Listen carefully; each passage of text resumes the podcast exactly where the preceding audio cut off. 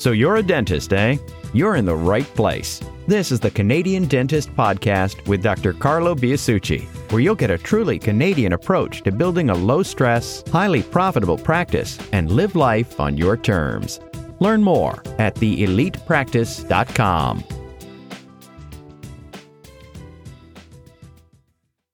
The following is an excerpt from a recent members-only Q&A session. Why do we keep the patients with the same dentist and the same hygienist? Good question. So, usually when problems happen with the patient, it's because of a feeling of abandonment or a feeling of discontinuity or a feeling of every time I come to this office, I see someone new, like I have to keep telling my story over again. Um, whereas when you have the consistency in providers, this person just knows me, right?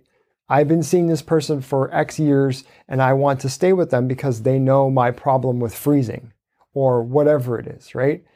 And so there's always something. People have that, they build that rapport and that comfort and they want to keep that. Even with multiple associates, keep the patient with the same doctor. And if you have to make a change in associates, then that associate's patient base should go to another associate, but consistency, not whoever's in that day sees the patient.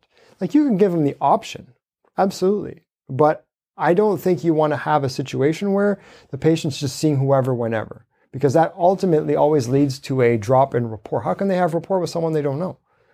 And then again, you see, it takes time to build trust, right? Trust is not an instant thing. It takes time to build trust. It takes no time to destroy trust, though, on the converse. So we need to keep that in mind.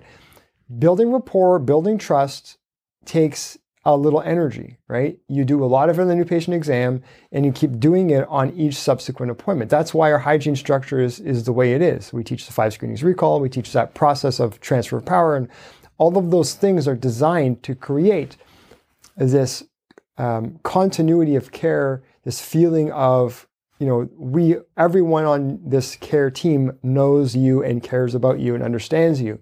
If you go and change a variable, people are, they don't like change, right? No one likes change. So if we can keep that consistency is very important. It helps case acceptance. It helps everything, right down to even if there's a problem with the patient. Okay, I see this, um, I, and when we dealt with this all the way through with associates as well, that if there's a problem with a dentist uh, treatment that was done and they don't see the same dentist, now it introduces this sense of distrust because inevitably two clinicians, any two clinicians, will have variable uh, opinions of treatment, of treatment success, even if they're not trying to undermine the other person. They'll just have a different way of looking at it and say, well, you know, I see this and it looks like this. Well, the other dentist said this. And all of a sudden now trust gone. Now you both look like fools and the patient's going to leave. Right? So even if it's an associate dentist who's new who's just taken on a patient base, let's say. But if there's a problem, they see that dentist. Then that dentist can say, yes, okay, I recall when we did this, this was a situation, and we talked about this, if you recall. And you know, they can, there's a totally different sense with the patient. There's a different conversation that happens. There starts to become some continuity and understanding of the patient's history, and that's brought from appointment to appointment. The patient, the, the dentist will remember what they did two weeks ago, two months ago, even a year ago with this patient. They've got their notes. They they will not disagree with their own treatment plans, right? So it, it's easy, right? If you have a situation where the patient comes back and sees another dentist, like I said, then you're introducing a variable. It's like they went and got a second opinion, right?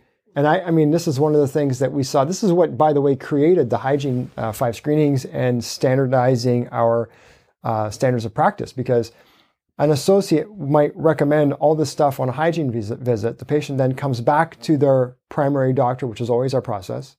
And then I look at it, if this is me in this case, and I say, well, gee, I don't, I wouldn't do that because of this and because of this. So, you know, sometimes we have differing opinions on what is necessary and what is not necessary.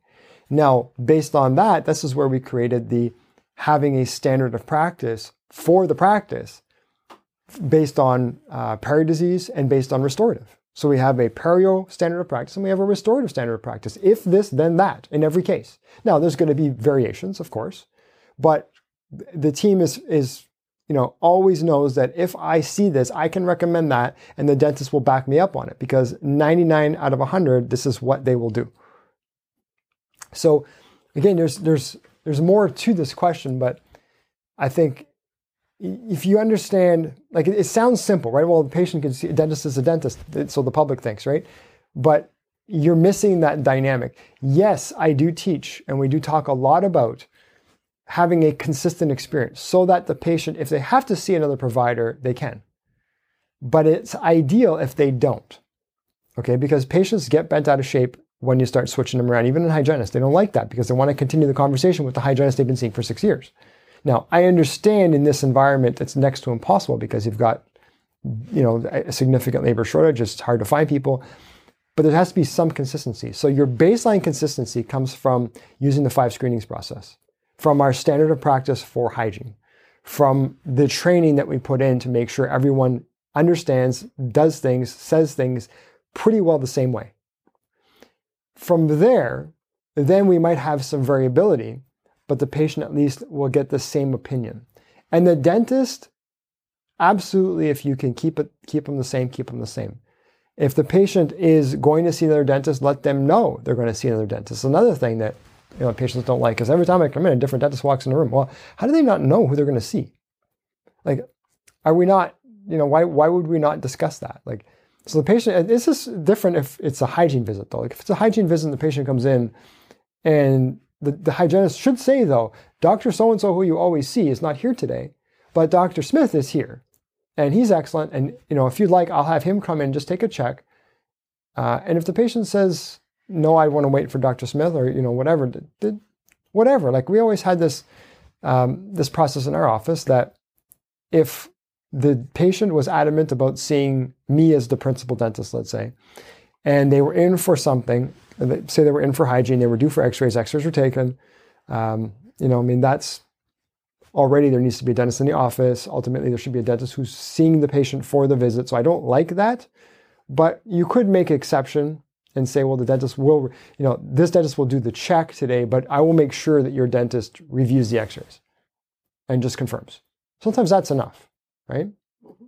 So it really just Again, it depends on the structure of the office, but I would caution against having a free for all because it leads to distrust and you can cause issues that you're not thinking about. Worst case scenario is restorative treatment. So I'm I have uh, more than one office where I know that restorative treatment is kind of just bounced around between associates. Like whoever's there that day does whatever's on the schedule. Like that to me kind of scares me because I'm going to treat a patient I don't know for a treatment that may cause sensitivity, whatever. It's it's every dental procedure is invasive. I don't have any rapport with the patient. Like you're kind of asking for trouble. Whereas if we go through and ask the patient, hey, Dr. Smith is booked until you know three months from now, but you know Dr. So and so is free, can see you uh, has an opening as early as Monday. Would you like to see him instead? If the answer is yes, then great. The patient chose that right?